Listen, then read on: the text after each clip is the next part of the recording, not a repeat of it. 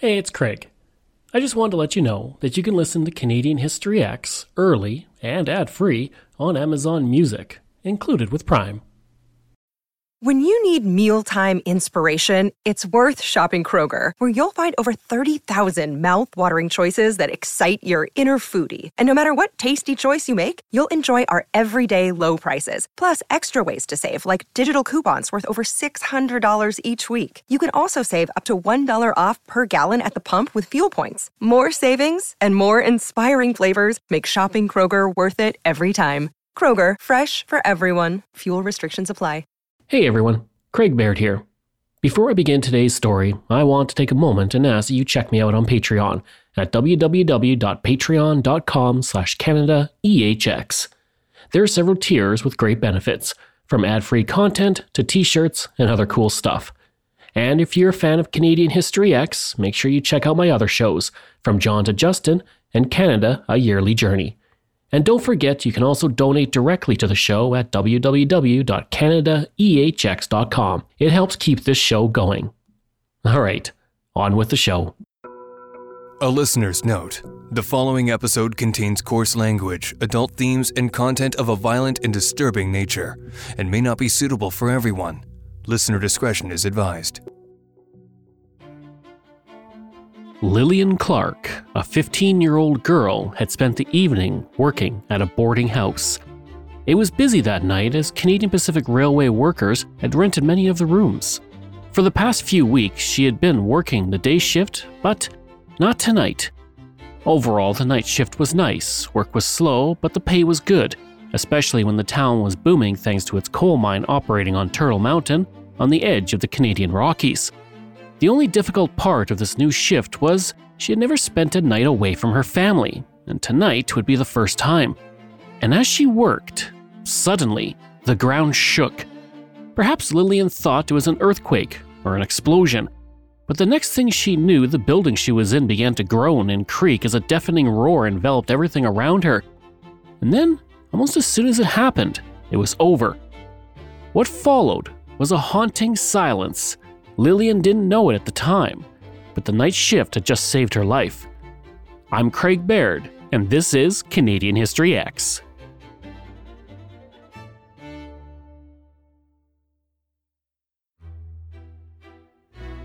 To understand what happened to Lillian on April 29, 1903, and how her mother and six siblings all died when rubble covered their home, while her father, working up at the mine on the mountain, never returned, I need to take you back 300 million years. Turtle Mountain in the town of Frank, in what is now Alberta, at that time was covered by a shallow ocean. Sea creatures lived and died there, leaving their calcium carbonate rich shells and skeletons on the ocean floor, and this created a thick layer of calcium carbonate that compressed into limestone. After the ocean receded, wetlands and rivers took over the land. New vegetation grew and died, and that vegetation over the eons created layers of organic material that compressed into coal deposits. Classified as anticline of Paleozoic Rundle group carbonates, Turtle Mountain formed 70 to 80 million years ago, along with the rest of the Rocky Mountains.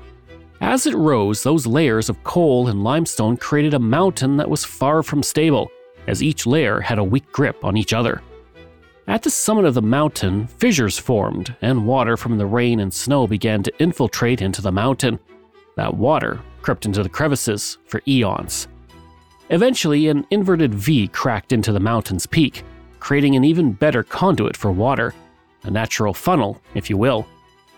As the days turned to months, which turned to years and centuries, the warm summers and cold winters expanded and contracted the cracks in the mountain, creating internal pressure that was waiting to burst out. Down at its base, the Crowsnest River slowly caused erosion of the mountain, and eventually, Turtle Mountain loomed over the Crowsnest River, rising to a height of 2,210 meters or 7,250 feet. The indigenous people, specifically the Blackfoot, occupied this region for thousands of years, and they gave Turtle Mountain a name that reflected its behavior. They called it the mountain that moved. They also never camped at the base of this mountain.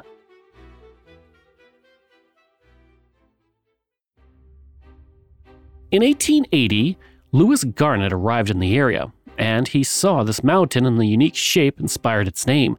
He felt he could see a turtle's face in the mountain, and its peak was the shell. So he called it Turtle Mountain. More settlers arrived in the late 19th century, and none listened to the warnings of the indigenous people. That's because there was something in that mountain that superseded all other concerns coal. In 1901, Sam Gebo and Henry Frank, two American entrepreneurs, drilled right into Turtle Mountain. Within a few weeks, buildings were erected at the base near the route of the Canadian Pacific Railway. And on September 3, 1901, Frank was incorporated as a village, bearing the last name of Henry Frank. And that incorporation of the town was a big event. On September 10th, an all day celebration was held. There were sporting competitions, tours of the mine, a banquet, and a dance. Premier Frederick Haultain even showed up, as did Federal Minister of the Interior, Clifford Sifton. With steady work and a thriving mine, Frank quickly grew, and by 1903, there were 600 people living there. Little did they know, they were beneath a ticking time bomb.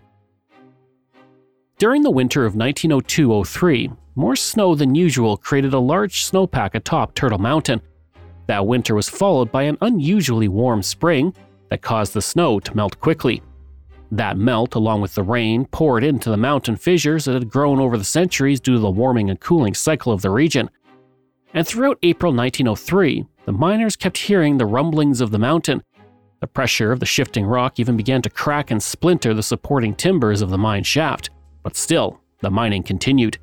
On April 28, 1903, a sudden wave of cold air caused the water in the mountain to freeze. This trapped air and liquid within the mountain and with that extra pressure of the expanding ice in its fissure, Turtle Mountain had reached its breaking point.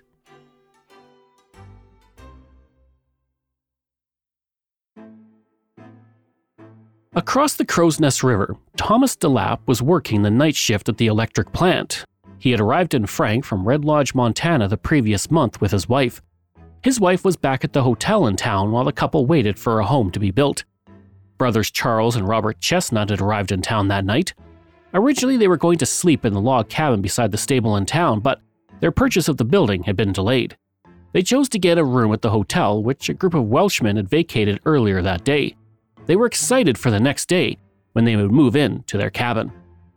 Stable boss Robert Wathad had finished his chores for the evening and he decided to go uptown to the Imperial Hotel. After spending a few hours there playing blackjack, he walked out into the cool evening to stretch his legs. Les Ferguson, a close friend, asked Robert if he was going to stay in the hotel that night. Robert thought about it and decided that for the night, he would sleep in his stable instead and save some money. At the foot of Turtle Mountain, James Graham was living with his wife, and that night their friend Ned Morgan came by for a visit. After dinner and some drinks, James walked Ned out and looked over his land. In the distance, he saw the familiar sight of Andy Grissack's tent with a small plume of smoke rising from it. Up on the mountain, two of his sons were working in the mine that night. And outside of town, Andy Grissack sat in that tent making a meal. He had been in Frank longer than most and lived in his tent throughout the year. He had no nearby neighbors around him, but he was known to be friendly in the community, and many children came by to listen to his stories about his adventures. He told them of the Lost Lemon mine full of gold and the many hidden paths he had found through the mountains. The town of Frank slept peacefully that night until 4:10 a.m. when the mountain that moves moved.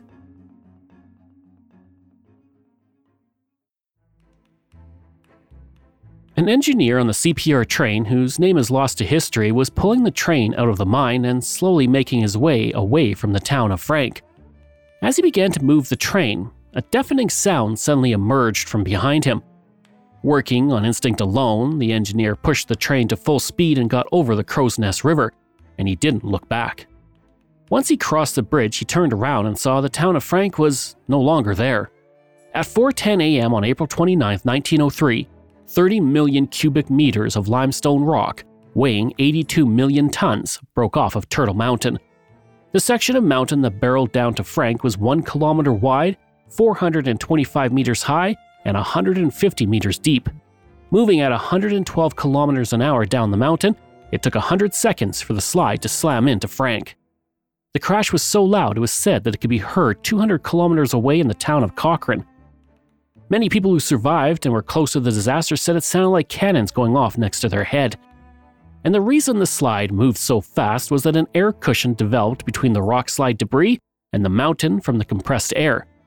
And it was at this point compressed air allowed the rock to travel faster on that cushion. There's a theory called acoustic fluidization, which theorizes that a huge mass of moving material creates enough seismic energy that it reduces the friction between two materials, allowing it to move faster and farther. As the landslide fell down the mountain, it destroyed the entrance of the coal mine, two kilometers of railway, two ranches, and the eastern section of Frank. Thankfully, it was only the eastern section of Frank, which was more sparsely populated than the other areas of the community. At the mine, 20 men were on shift, with three standing outside the entrance. Those three, one of whom was Lillian Clark's father, were all killed in the slide. But the 17 inside the mine were still alive. The problem was they were trapped.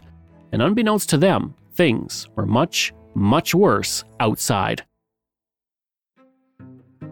The massive amount of rock that broke off the mountain had destroyed nearly every building on the east side of town. Many homes and businesses, the cemetery, and seven cottages were destroyed. Most of those buildings were now under dozens of feet of rock. And the dead numbered at least 100, but the exact number will never be known. There was a camp of transients on the east side of town, and it may have had as many as 50 people in it, but they weren't included in the final count of victims. Thomas DeLapp, who was working in the night shift at the electric plant, was killed instantly in the slide. His body was found several days later, a short distance from where he worked. The two brothers, Charles and Robert Chestnut, who had chosen to sleep in the hotel for the night rather than in their cabin, emerged from their temporary home to find their cabin, now long gone, and their lives saved by the simple decision of where to sleep. The same could not be said for stable boss Robert Wathat. He died in his stable when it was crushed by rocks from the slide. Robert's body was never found. Andy Grissack, the old trapper who delighted children with his tales of adventure, he died in his tent that night. He was later found wrapped in his tent with an iron frying pan still in his hand. James Graham, who had bid farewell to his friend Ned Morgan after the dinner visit, died in the disaster. The log cabin house he lived in with his wife was buried under a hundred feet of rock, killing him, his wife, and two hired men who lived in the bunkhouse next to their home. For rescuers, the scene was, at times, grisly. In one case, the leg and hip of a man was found lying 150 feet away from the rest of his body. Of all the dead, only 12 bodies were ever actually found after the disaster, at least initially. And amid the stories of the death and destruction, there were stories of survival for many. Lucy Ennis lived with her husband Sam and their four children, and when the slide hit, it rolled their home three times. Sam was able to dig himself free and began to dig Lucy out of the rubble. Lucy had been pinned by a beam and was in pain, but when she saw mud blocking the mouth of her baby Gladys, she freed the obstruction and saved her child's life. Sam was able to free his entire family, as well as his brother in law James, from the rubble. When Sam freed James, he discovered his next door neighbor, Mrs. Watkins, underneath him, alive but injured. She had been thrown into the house as the slide hit. As for Lucy, she had suffered a broken collarbone, but overall the entire family escaped without any major injuries. Nearby, Lester Johnson was laying in his bed when he felt a sudden wind hit his house. That wind, which was the air being pushed by the huge amount of rock falling down the mountain, lifted his house several feet off its foundation. The house suddenly began to crash and splinter, and the last thing he remembered was the screams of his parents, Charlie and Nancy. When he awoke, he could see light through cracks in front of him. As he looked around, he discovered two huge boulders had crashed together over top of him. They had not crushed him, but it saved his life by forming a roof over him and protecting him from further debris. He attempted to crawl out from the rocks, but the lathe had driven into his right side. And as he moved, it caught on a rock and the pain caused him to pass out. After he woke up again, he pulled the lathe out of his body with his bare hands and crawled out into the open. As he stood out in the cold spring air, he saw the destruction of his home and then noticed that all of his clothes had been torn away. Now naked and cold, he swam across the creek and found the Williams family. At their home, as he dressed himself, he noticed feathers in his side wound because the lathe had gone through his pillow and embedded the feathers into him. He was taken to the home of Dr. Malcolmson, and he passed out once more. When he awoke, he saw the feathers were gone and his wound was stitched up. Sadly, his parents had died in the slide. An Italian man named Frank had been away from town to give evidence at a trial in Fort Macleod. When he returned, only rocks were found where his home once stood. There was also no sign of the fir tree that he had buried $700 under.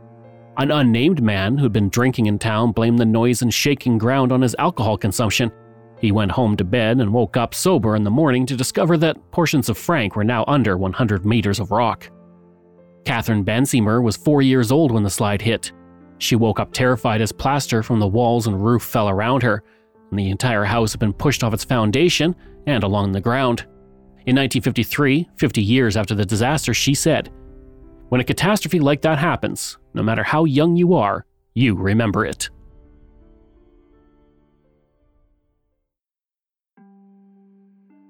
Meanwhile, the 17 miners trapped inside the mine began to work to dig out the rocks that blocked the entrance. And with each passing moment, the air was becoming toxic as no fresh air was coming into the mine. But by the afternoon, they broke through to the surface and fresh air streamed into the mine. They weren't able to get out the entrance due to falling rocks, so the miners had to cut a shaft through an outcropping of rock to protect them as they emerged. After 13 straight hours trapped in the mine, all 17 emerged alive, and that's when they saw that many of their homes were gone.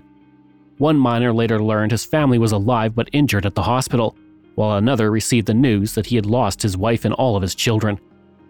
Over at the CPR work camp, not to be confused with the transient camp, 12 workers died in the slide, but it could have been much worse.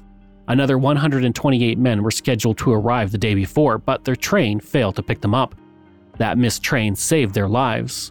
And amid the destruction, Sid Choquette, a brakeman for the CPR, emerged as a hero. As soon as the slide happened and buried the track, he rushed towards an approaching train as rocks fell around him and dust impaired his visibility. He ran two kilometers to warn the Spokane Flyer that the track was gone, thereby saving an unknown number of passengers on that train. And for his heroics, he was given a commendation and $25 from the CPR, amounting to about $800 today. The Victoria Daily Times wrote What happened is variously described from a volcanic eruption to a tremendous slide. So terrific were its effects that it is little wonder that the first version of the affair received this morning ascribed the cause of the trouble to the most extraordinary causes. The Calgary Herald reported that the disaster was caused by a mine explosion which left 60 people trapped in the mountain and destroyed several cottages.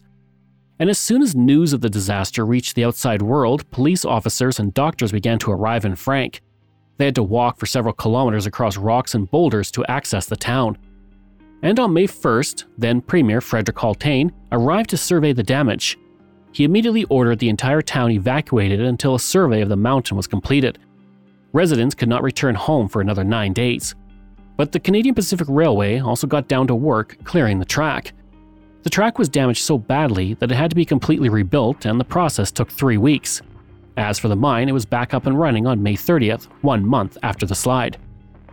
And while it was determined that mining activities on Turtle Mountain played a part in the slide and likely caused part of it, coal continued to be mined at Frank, peaking in production in 1910. Then mining slowed down until 1917, when the mine closed for good. Then in 1923, a construction crew was working on a road near the town, and as they dug through the rock, they came upon the skeletons of seven people. And while there was no way to confirm who they were, the consensus was they were the family of Lillian Clark, the girl who was working the night shift at the hotel 20 years earlier. The last survivor of the disaster was that little baby who was choking on mud, Gladys, that fateful morning. She passed away in 1995. As for the town, it grew to a peak of 1,178 people in 1910. But once the mine closed, the population slowly dwindled, and today it has 200 residents. The entire site is now a National Historic Site, and thousands of visitors each year visit the area. And for decades after the slide, town residents used paint markings and tape measures to monitor the movements of the mountain in the hopes of some sort of warning for another possible slide. Today, the mine is monitored by the Alberta Geological Survey on a regular basis to determine if another slide could happen. And geologists believe that there will be another slide, it's only a matter of time. Currently, the mountain moves a few millimeters per year, and scientists believe the slide will come from the south peak and be one sixth the size of the Frank slide but thankfully, it's not expected for several centuries. But each year, 1,000 to 2,000 tons of rock continue to fall down various parts of the mountain.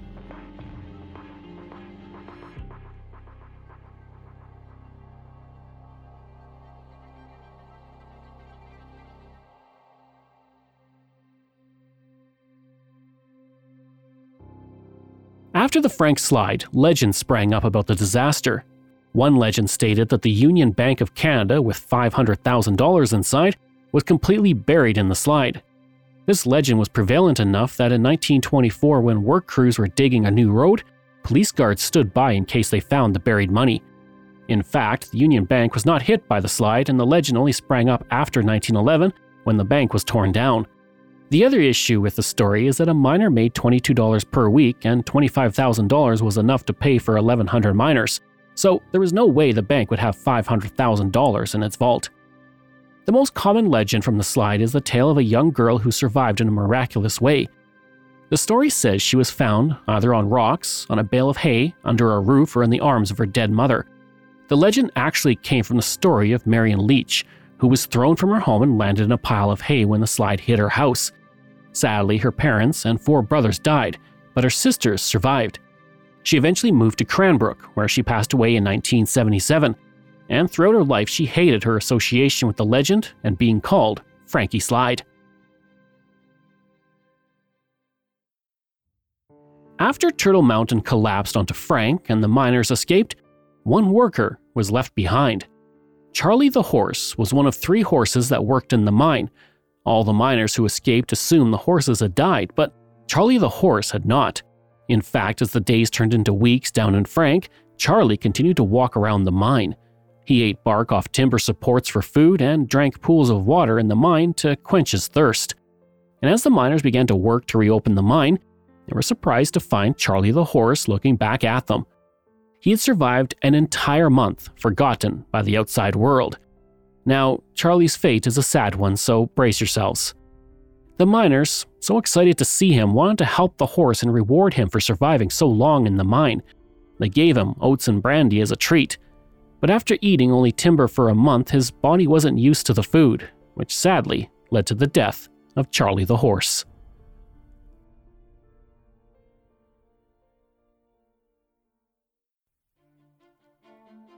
Thank you for joining me this week on Canadian History Ehx. Information from Canadian Encyclopedia, Maclean's, Alberta Geological Survey, Wikipedia, University of Calgary, Victoria Daily Times, and the Calgary Herald. This show is researched, produced, and written by me, Craig Baird, with the help of Dila Velasquez. Audio production and design by Rosalind Kufor. If this is your first time listening and you like what you heard, please take a moment and give us a five star review to help other people find these amazing stories. And there are so many for you to sink your teeth into. If you enjoy this podcast, then please check out my other podcasts From John to Justin, Canada A Yearly Journey, Pucks and Cups, and Canada's Great War. We love hearing from you, so if you have a show topic you want me to cover, email me at craig at canadaehx.com or stop by my website and social media. I'll include all of those in my show notes. Until next time, I'm Craig Baird, and this is Canadian History Ehx.